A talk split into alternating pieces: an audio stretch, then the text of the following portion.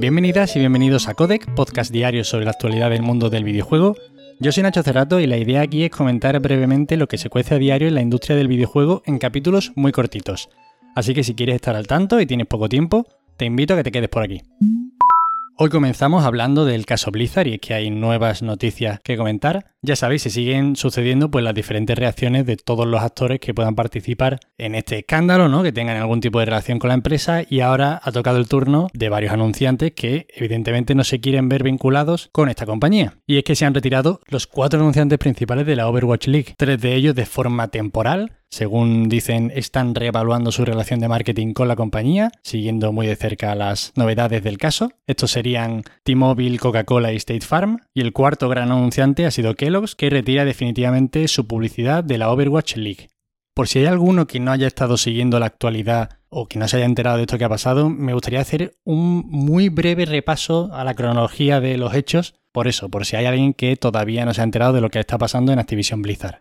Bueno, todo empezó cuando el Departamento de Empleo de California presentó una demanda contra Activision Blizzard por discriminación y abuso sexual, una demanda cargada de testimonios y de pruebas en la que se describía una cultura similar a la de una fraternidad universitaria con experiencias horribles por parte de las mujeres de la compañía, un fomento estructural del acoso sexual, una cultura en la que los desarrolladores eran prácticamente estrellas de rock intocables y desfasadas que hacían y deshacían sin consecuencias. Por supuesto, discriminación salarial y dificultades a la hora de ascender en la empresa a las mujeres. Y hubo una primera respuesta por parte de Blizzard, de la mano de la directora de comunicación, Franz Toussaint, negando la veracidad de estas acusaciones y hablando de que eran más bien un retrato de la Blizzard de hace muchos años.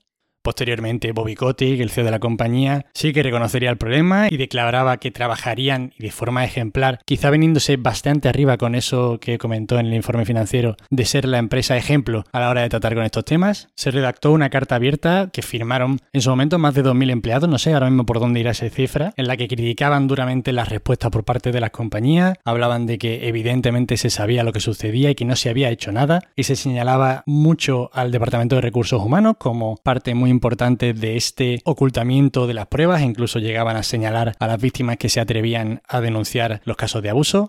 Se sucedieron varias dimisiones, en la demanda se recogen situaciones verdaderamente escandalosas, incluso el suicidio de una trabajadora del estudio. Y por último, otra de las voces que se pronunció fue Mike Morheim, que es el cofundador y exdirector de Blizzard, en el que mostraba preocupación y una consternación tremenda, y hace tan solo unos días Bloomberg publicaba un reportaje en el que se aseguraba que este señor era plenamente consciente de todas las barbaridades que ocurrían en el estudio. En definitiva, un caso muy grave, que es otro más en esta industria y del que seguiré hablando cada vez que salgan nuevas informaciones relativas al caso.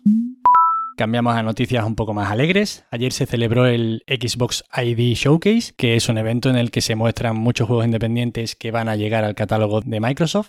Y bueno, yo en este tipo de eventos creo que lo que voy a hacer es comentar los juegos que a mí más me han llamado la atención. Os invito de todas formas a que echéis un vistazo a la conferencia, os dejaré en las notas del episodio un enlace al evento. Y bueno, tengo que decir que viniendo del showcase de Annapurna de la semana pasada, en el que prácticamente el 99,9% de lo que se presentó me parecía extremadamente reseñable e interesante, aquí hay un poquito más de todo. Y bueno, sin más dilación, voy a comenzar hablando de lo que me interesa. En primer lugar, Lightyear Frontier, que es un juego de gestión de recursos, crafting y construcción y mantenimiento de una base, con una estética muy colorida. A mí, de hecho, me recuerda la paleta de colores mucho a The Witness, y con una historia que avanzará mientras juguemos. Además, habrá multijugador de hasta 4 jugadores, y al final del tráiler se ven unos mechas por ahí que la verdad no sé muy bien qué sucederá con ellos.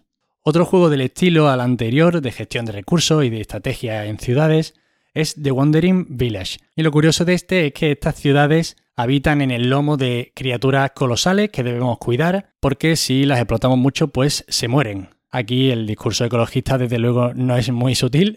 Y bueno, tiene un apartado visual que mezcla las 2 y las 3 dimensiones y en el que citan al estudio Ghibli como referencia para el diseño artístico, cosa que siempre va bien, siempre interesa, ¿no?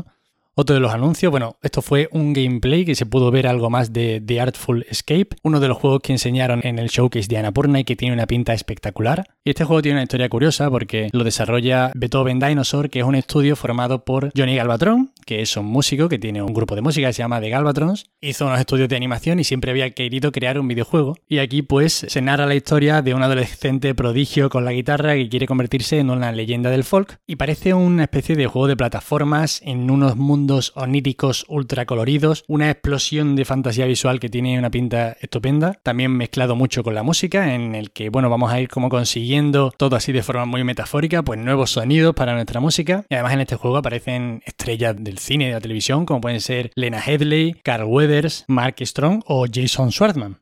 Además, pudimos echarle un nuevo vistazo al Olioli World, que llegará en invierno de este año y vendrá a 120 FPS y 4K, cosa que creo que le beneficia a este tipo de juego. Recordad que este tiene unos escenarios más abiertos, ha cambiado mucho el apartado gráfico, tiene una especie de cel shading colorido, aunque yo personalmente prefería el estilo pixelado más minimalista y limpio, pero que quizá era más adecuado para el estilo de juego que era antes. Y bueno, por comentar así alguna cosilla más, entrará en Game Pass el mítico Stardew Valley y llegará a Xbox Inked, que es un juego precioso de puzzles con un estilo visual que imita el dibujo a bolígrafo. Y bueno, que si a alguno os interesa este juego, podéis jugarlo casi que en cualquier plataforma ya. Eso, yo he comentado lo que más me interesa, pero os invito a que le echéis un vistazo a la conferencia porque habrá cosas que os interesen mucho. Sony compra el servicio de streaming de anime Crunchyroll por un montante total de $1,175 millones. Recordemos que también se hicieron con Funimation, otra distribuidora de anime. Y bueno, aquí todo parece indicar que Sony fusionará ambos servicios y se está rumoreando que los ofrecerá como parte de un PlayStation Plus algo más caro, algún tipo de premium. Pero desde luego pues van a aunar a una gran masa de aficionados al anime. En fin, un movimiento interesante por parte de Sony. Y para acabar, el tema Abandon, Blue Box Studios y Hassan Karaman. A ver, honestamente, entiendo que hay que comentarlo porque es noticia y se está hablando mucho de ello, pero a mí como que me cuesta un poco darle vidilla porque creo que al final todo va a ser una pantomima. Ya sabéis que ayer a las 9 de la noche estaba previsto un tráiler interactivo del juego en el que ya pues todo el mundo esperaba que se viera algo más, que se confirmara si este juego tenía algún tipo de relación con Konami, si este juego es una kojimada, y vaya por Dios que hubo un fallo técnico de última hora y no se vio nada, solo se vio un pequeño teaser, pero seguimos con la misma historia de siempre.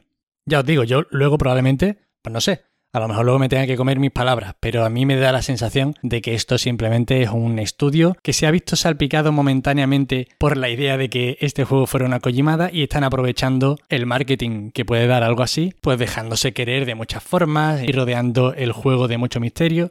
Pero yo creo que al fin y al cabo es un juego que está generando una expectación desmedida y que probablemente no tendrá nada que ver con Kojima, pero bueno, al fin y al cabo una kojimada es una kojimada y si esto acaba siendo algo ideado por el amigo Hideo, pues tampoco nos tendría que extrañar lo rebuscado del asunto.